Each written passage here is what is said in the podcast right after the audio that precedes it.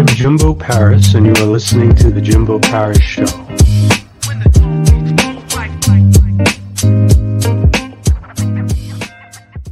All right, how's it going, everyone? This is Jimbo Paris, and welcome to The Jimbo Paris Show. And today we have Jeff Getty. How's it going, man? Hey, how are you today? Good, good. All right. So, can you tell me a little bit about yourself? Sure, be happy to. I'm a uh, technically by background, I'm a tax attorney who has spent the majority of his career working with held business owners as they transition or transact those businesses. I left the practice of law quite a few years ago to work as a consultant and business advisor and have been doing that for Key Bank now for the past 11 years. Why the last 11 years? What happened during those 11 years? I decided to leave my own consulting practice and join up with the bank primarily because of the opportunity to present itself inside their their client book of business. There's been there's a generational shift that most people are aware of that's going on where about 65% of all closely held businesses inside the United States are owned by baby boomers. And banks tend to have a lot of those business owners and entrepreneurs as clients. And in order to make the, the largest impact to the largest number of clients, I thought joining up inside of a bank channel or chassis would make a lot of sense. Where did this passion of working with banks and finance start as a kid? I'm not sure it started as a kid. I was in a very traditional background, right? The working as a child or you know did the whole lawn mowing and that sort of thing. But as i started taking on additional responsibilities through high school taking on different jobs and such and through college i became really interested in entrepreneurs entrepreneurship and how entrepreneurs built things and then ultimately transition or transacted things and decided to go to law school to see if i could learn more about how to help them do that and did that on my own and in private practice for for quite some time and decided at some point that I was spending so much time out on client acquisition that I thought it was impeding my ability to spend more time on actually working on those clients and helping them reach an optimized outcome whatever they were trying to achieve. So I guess the passion started with I just enjoyed learning how people create things make money build things and the part of that, I'm not an engineer by background. I don't make things. I, the part that I could add some real value to is how to help people successfully monetize and, and move things, transfer from entrepreneur to sitting on a beach or whatever their passion was. You said transfer. Can you kind of elaborate on what you mean by that? That sounds very interesting. Yeah, so when when people talk about generally inside of businesses and they usually talk about mergers and acquisitions or M&A work which traditionally means selling the business to a third party, more recently typically private equity groups. I tend to talk about business transfers and transitions a little more broader scope, and that is the majority of what we do, but not a, a, huge one. We also assist owners with transitions to family members, for example. I'm going to give it to my kids, uh, part gift, part sell to my kids, or I'm going to transition it to my management team or to my employees, right? So ESOPs, management buyouts, things like that. So it's a very wide scope right? We, we don't come in with a preconceived notion with any business owner that, hey, in order to achieve what you want to achieve, you have to sell to this type of buyer, right? We look at it very holistically and sit down. And, and what's more important than me asking, you know, or telling a client what they should do to optimize value, it's more important for me to actively listen to them and say, what is it you're trying to achieve? Because it's not always about getting the highest dollar figure. And what are some of the, you know, kind of the big, like, notable experiences you've had in this career of yours so far? Oh, wow. So I, I, can start at a very high level and, and say that the, the largest surprise to me as an advisor has been how infrequently businesses the transition channel chosen or the transfer channel chosen around their business is based on the highest value they're going to receive. That was a big shock to me because i just assumed that as entrepreneurs when I was younger that they would always try to get the most out of deal possible. The biggest shakeup for me along those lines was many years ago. I worked with a, a business owner who was in a small town in Ohio. He was the primary employer to that town and had every intention of quote unquote selling and retiring to that small town where he had grown up and started this business. and he we received a number of offers on his behalf for that business and he ended up not taking any of them. He ended up actually doing an ESOP, an employee stock ownership plan, because he didn't want to see the town he had grown up in, the people he had employed, the ancillary businesses that he had helped create, supporting his employees in his business, be destroyed by some sort of sale to a, a third party where they would have taken something out of his community. That was a big surprise. I think other big surprises I've seen over the years is, you know, as much as I do respect and, and like the clients I deal with, it was a big surprise to me how few of them actually understand the intricacies of how transitions and transactions work. I think coming in as a as a young attorney, I believed that most of them knew how to get to the end state, whatever that looked like, the, the end of the business cycle, so to speak, for them. It was a big surprise to me how often I was spending more and more time educating people, more so than providing really technical advice, it was more basic education type stuff. That was a surprise to me. And then I'd say the last piece that's really been a shock is the what I call the family matters piece. You know, family issues that underlie inside of a, of a family don't get better with a business and they certainly don't get better once the business is sold or transitioned right? If there's underlying issues or concerns or problems inside the family structure they're going to transcend the ownership structure or where the business goes. So uh, oftentimes i end up in conversations with people about children grandchildren spouses relationships. Mm that's not technical stuff, but doing it for 26 years, you kind of get a flavor as to where there might be an issue. And then I generally try to tell clients stories about how other clients have navigated through these issues successfully or unsuccessfully to help them become self-aware or self or, or, or to find other advisors to help them navigate some of those thornier issues. So you bring up a very, very interesting thing because while you are an extremely technical man, you also talk about you know, telling stories. Mm-hmm. Yep. That, that's a different social spectrum that I definitely want to get into later in this interview. But one question I need to ask is so if we were to take everything that you did, what do you kind of specifically do technically like in your area? Like you, you kind of showed a bit of everything that you do, but what do you specifically do? Yeah, so from a very technical standpoint, right? That's mm. what you're asking. First and foremost, I would consider myself a a tax a transactional tax attorney, right? That's okay. really where I was trained in historically. I have a law degree and a master's degree in tax. And from a very hardcore technical background, I would say of over my career, 50% of my professional advisory time has been spent walking clients through and or structuring deals to achieve, achieve the best tax result right so that would be mm. the hmm. largest single category of what i do after that i would say the other big piece and again this is something you kind of learn no one really trains you to do is to negotiate deals on behalf of clients right so i get into situations where the business owner it's you know they're they're going down a path and they're typically the folks on the proverbial other side of the table are sophisticated strategic competitors or private equity groups that have very sophisticated people on their staff whose job it is full time to negotiate purchases and to come in and use my professional expertise, knowledge, and experience with financial modeling, understanding uh, uh, strategic synergies, and things like that to help clients articulate a story and fight back against the counter stories to mm. get them the best deal possible. What does wealth technically mean to you? to me, wealth somewhat transcends dollar figures, right? There, there's there's wealth of of you know certainly financial wealth, right? That's fairly easy. How much do I have in my account, so to speak? But there's a emotional wealth and wealth being. There's a familial wealth and wealth being, right? And then there's what I call maybe legacy or giving back to community of wealth, right? What am I giving back to the community? Either my time, my talents, or just money. So it transcends a lot of different areas. And, and I think that's based on somewhat personality and trying to find a good balance between my life, my professional life, and my personal life.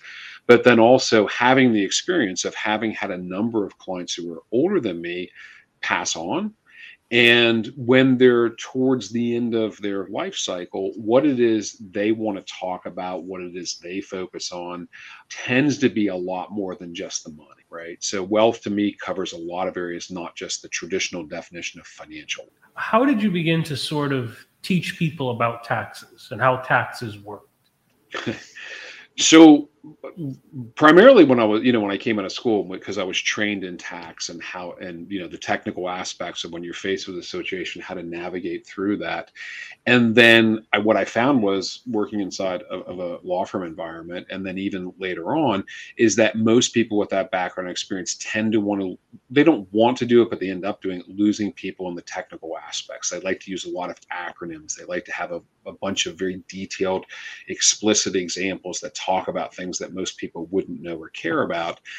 I actually found it to be a little more interesting to talk about at a very high level, you know, features and benefits around tax strategy or particular strategies without ever actually naming the strategy. So, an example would be instead of telling a client the acronym for a particular trust strategy that'll save taxes, I would say, hey, if I could show you a way where you would somewhat limit access to asset, assets inside of a vehicle for a period of time, but it would gain you a tax benefit equivalent to a reduction of 10, 15, 20% of your tax rate on a transaction. Would that interest you? Right. So I try to bring it down to a level where people could understand like they don't care about the acronym just what's the feature and benefit of me doing so and a little bit of what's the cost of me doing so. And once i take the conversation or learned how to take the conversation to that level i could have a really meaningful dialogue with clients about you know how much they really need out of something immediately versus what they can defer versus what they're willing to give up to someone else. That's getting to the meat of the philosophical view around you know wealth and wealth management and and moving something through a transaction. So different approach. When you're coaching your clients maybe on how to learn these things do you use books as a resource? Do you just sit down with them and kind of discuss it with them? How do people even know in the first place if they need you? Yeah. You may be their knight in shining armor and they don't even know you know that you're there for them. Yeah so I don't typically use books when I have clients mm-hmm. who really want to understand a lot of details around certain things. I will at times suggest an author that's written some on some topics, but that's pretty rare. For the most part, it's conversational, right? When I sit down with someone, I try to wipe the slate of you know any preconceived notions, even if the person who's introduced me to them has given me additional intel about them, about what they think they've heard or what they think the client actually wants. I will actively, what I call actively listen and, and lead with open ended questions. Tell me about yourself. Tell me about what good looks like in the next three to five years, what great looks like in the next three to five years. And then once I have a flavor, right, of how much time, effort, and their end goal they're trying to look for, then I can sort of back into, based on how they responded and the personality of response, to start to build in my mind the appropriate way to send follow materials for them to read, stuff they can look at on the internet, or the next meeting, what sort of materials I will bring in as far as modeling or sampling goes. I've got clients that want to know every minutia detail of how funds flow through a deal, where things go, how they're held, like the titles, the names, everything, right? And I've got other clients who are like, just give me the big picture, right? Like, or if you were in my shoes, that's one of my favorite things, and say, look, I know we've spent the last few months, few weeks, whatever, talking about a lot of different topics and outcomes. Let me put myself in your shoes for a second. And let me tell you the balance that I see, knowing a little bit about you, what I would do if I were in your shoes. So I'm really big on offering what I consider real advice experience and saying, you know, hey, I can throw 50 different things at you and it's hard for you to decipher what's the right choices. I will absolutely tell somebody if I were in your shoes, here's the pieces and parts I would choose as far as an overall tax strategy and why I would do so, what the balance factors are. And if you want to dial it up or dial it down, here's the other piece or part you can insert or take away to custom fit for you. Now, you mentioned the word custom fit. Mm-hmm. So, from how, how I see it, you tend to, when it comes to tax management, you tend to tailor a lot of your your methods to specific people. Can you kind of elaborate on that and maybe how regular businesses in general that just do coaching and consulting can maybe perform tailoring as well? Yeah, I think there's a preconceived notion with with tax advisors generally that clients are either going to fall in one of two camps, right? They're either going to be always super conservative and do the bare minimum, right? Hey, taxes are a blessing, right? Like you got to keep 70% of what you made or they are well my clients are a thousand percent on board we have to do everything to save every squeeze every penny possible out of a, a deal or a transaction and I don't think any client really fits in either of those camps particularly well. I mean, there are people that do, but I wouldn't know that walking into a situation, even if I've got to meet them a few times. So I tend to, in the first couple of discussions with them, listen, like I said, pretty actively, get a flavor as to how far I think they want to push things, and then lay out some scenarios in, in, in a very summary level like a, a, conservative, middle of the road, and aggressive tax planning strategies, right? And what those outcomes would look like. And then I attach all the modeling behind that, but I don't typically go through that with them because I don't want them distracted on trying to figure out why on page 13 there's this the decimals here versus here. Like that's that's details that they don't need to understand at that stage. And based on their reactions right? Like okay if the middle of the road approach looks attractive you've moved your tax rate down from a 30% to a 20% rate and there's some parameters around what you've given up control wise what you've given up you know access wise things like that. They seem to gravitate towards that. Then i can come back with okay you seem to be modeling more towards the middle of aggressiveness and outcome. Let's look at what else we can bolt on to make it look a little more attractive or a little less aggressive. That's kind of the way i tend to lay things out. It's more time consuming right? It's more work on my side because there's a lot more modeling that goes on and a lot more give and take instead of a, hey, every client of mine does X, ergo, you must do X, and here's what that looks like. I try to stay away from that thought process because clients are, are all unique in what they're trying to achieve or what their risk tolerances are, what their their ability to pay to get outcomes are. So I don't want to preconceive that they have to fit in particular boxes. What I'm thinking here is so you were you're working with taxes and mm-hmm. maybe this is a very basic question but from a standard level what are taxes and why are they so important? From the government standpoint or from society standpoint they're, they're important because you know taxes fund the things we all enjoy right? Whether we choose to admit it or not the fact that there's highways we can drive on or there's uh, police and fire department and you know ambulances that help us to infrastructure other pieces of infrastructure national defense. So taxes to fund government systems are in and of themselves important. I feel very strongly about that. Having said that, I have the philosophy that I'm willing to pay, and my clients are more likely willing to pay their share. They don't want to pay a disproportionate share, right? So they don't want to feel like they've been, you know, taken advantage of. So from that perspective, I usually tell people that start off in a first meeting that look, there are certain things inside the Internal Revenue Code or the state revenue codes that are given to people like yourself uh, to provide incentives for people like yourself to to start up, build, and then ultimately transition or transact your business. It's my job at a bare minimum to teach you what those freebies are, and then to the extent we can push those to the highest level possible. I didn't write the law. I don't really interpret the laws. My job is to find out how far you can bend the law or push things into gray area. How far you want to push them is not my decision. It's your decision, risk reward factors, things like that.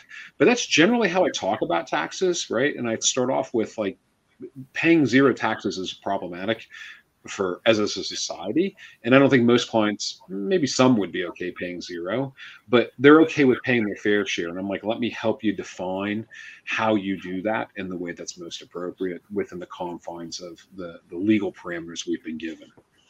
And why do you think in general, like I notice in society, we tend to have a very negative connotation about taxes. Mm-hmm. You know, it's, you know, taxes always kind of had a, a bit of a notorious reputation. Why do you think that is?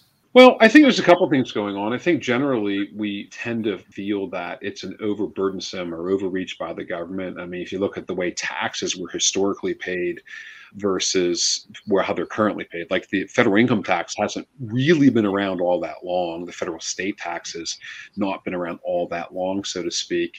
So it's almost like an intrusion, right? And I think there's certain mouthpieces in our society, whether it's political or or not, who tend to like to push that agenda. So I think that's where we get kind of a very negative connotation. And I think part of it is to be fair, is that you can look around and see some of the things that people perceive as poor policy by government. So you're kind of wasting my tax dollars. I don't believe in a vacuum. Most people would say completely defunding the government in its entirety is a good idea, right? Or any government, or at least some of the governments. But I just don't want to pay more than I should, or more than that's quote unquote my share. Finding that right realm, finding that right thing is is a little bit tougher. So that's definitely part of it and then I think it almost becomes for some people almost a game, right? Because if they do any sort of heavy duty tax strategy work on an annual basis with their business, or even if they're not a business owner, they start to see it more or less as a game, like how little can I actually pay? So that certainly, you know, permeates and, and pushes people to do this. And then I think the last piece is, is professionals like myself tend to make so many of these conversations about so heavily tax driven and avoiding taxes that it becomes a mindset of, of entrepreneurs and just wealthy people in general to avoid as much as possible. I try to stay out of that realm. You know, I, I mean, surprisingly enough, I try to read the situation, not put my preconceived notions. And, and I'll tell you a quick story about this. Many years ago, I dealt with a client who, when I asked them where they wanted the final, you know, amount of their money when they were gone, so through their estate plan, where their money would go, and he said something I'd never heard before. I've heard people say lots of things, leave it to my dog, leave it to this charity, that charity, family, friends, whatever it is, and he said, I want to leave everything to the Department of Public Welfare in Pennsylvania. And I said, okay, that's a first for me. Can you, would you mind me asking why? And he said, sure. He's like, I grew up in the Depression. I lost my parents and I was on my own. And the state took me in. The state raised me, basically, taught me how to get educated, became educated, and I ended up being very successful. And I really don't have, I have distant family, but not close. And I really believe the fact that I'm standing here today and did all these things in my life was because the state helped me. And therefore, I'm going to give this back to the state unusual for sure but i really always that story's always stuck in my mind i really respected that because he saw the value of a, a, government entity doing something for good and it was very personal to him but saw that there was good that came out could come out of it and wanted to give it back. So very different experience for me. I don't usually hear something like that. Excellent excellent interview. Do you have any final words you would like to say to the audience? If you don't mind, I'd like to just explain for just a moment or two about the book I'm finishing because. Sure, go on. Yeah, it was very specific. So over the years, as I said, I do a lot of speaking, and people come up and say, "You should really put this all down in a book," and it's a daunting challenge, right? There's so much stories and information over a 26 year career, let alone a 30 year career, to try to distill it into meaningful stories. Like so, I just want to get out there and put some of these stories on paper to show people how to reach the right conclusion about maybe the do's and don'ts as opposed to a true how to because everybody's experience in this process is going to be slightly different or substantially different so you know there's going to be a series of forks in the road how do you effectively navigate through it because a fork in the road, everybody shouldn't go left and everybody shouldn't go right. And maybe there's some that shouldn't go either way and just cut their own path. So I just tried to build in a series of stories that were both entertaining, in mm. some cases amusing, but in, in most cases to really try to hammer home a point for folks that when you're faced with something like this, put yourself in the situation. How would you handle it? And what would be the more effective way or the best way or what I perceive to be the best way? But it was a lot of fun. It was a ton of work, but it was a lot of fun. And I'm looking forward to getting it out and having some other people give me feedback. And who knows, maybe there'll be a volume two at some point. All right. Well, again, this has been an amazing interview. Thank you for kind of cluing us in on that book. People here will be looking out for that. Appreciate it. So, just to kind of end this off, do you have any words you'd like to give to the audience or? You know, I just say this: if you're in this situation, right, where you're you're you know, take this to the to the the entrepreneur business owner, like you've you've done some amazing things stuff I don't know how to do and could. Whether you talk to me find someone like me or, or who has that kind of experience that can help you successfully navigate through this this final stage in that business life cycle. You spent so much time building something and you've probably put a little blood sweat and tears into that. So, so don't leave stuff on the table whatever that is to you. There is an answer to successfully descending from that pinnacle of your career uh, don't leave that to chance. Take control of it. Find a way to transfer that into something else as you're looking through transitions. Like that's a big part of what I've helped people navigate is what does the second chapter, third chapter of my life look like? I guess that's my party advice. And hey, I just want to thank you. I really enjoy doing these, and this was great. I really enjoyed the the, the back and forth and the questions, the interview. And, and thank you so much for having me as a guest. It's my privilege. And, you know, it's an honor to have you on my show. All right. So, again, this was uh, Mr. Getty. He was an amazing guest. And let's kind of end it off here. So, first of all, a special thanks to our sponsors here Six Figure University and Jones Bay, Kimiana Jones Bay. They're focused on teaching you how to sort of get into real estate and maybe even mm-hmm. build your own hair salon. Next person here is going to be LifeWork Systems. They're our affiliate partner. And Judy Ryan is basically an HR superstar. She works hard on helping businesses improve their HR infrastructure. And also, this is going to be on YouTube. So, subscribe now to our YouTube channel. And finally, this is also available on Roku. So, check us out on Roku too. This episode will be here just like all of our other episodes. All right. I'm Jimbo Paris. This is the Jimbo Paris Show. Thank you again. Thank you for listening to the Jimbo Paris Show.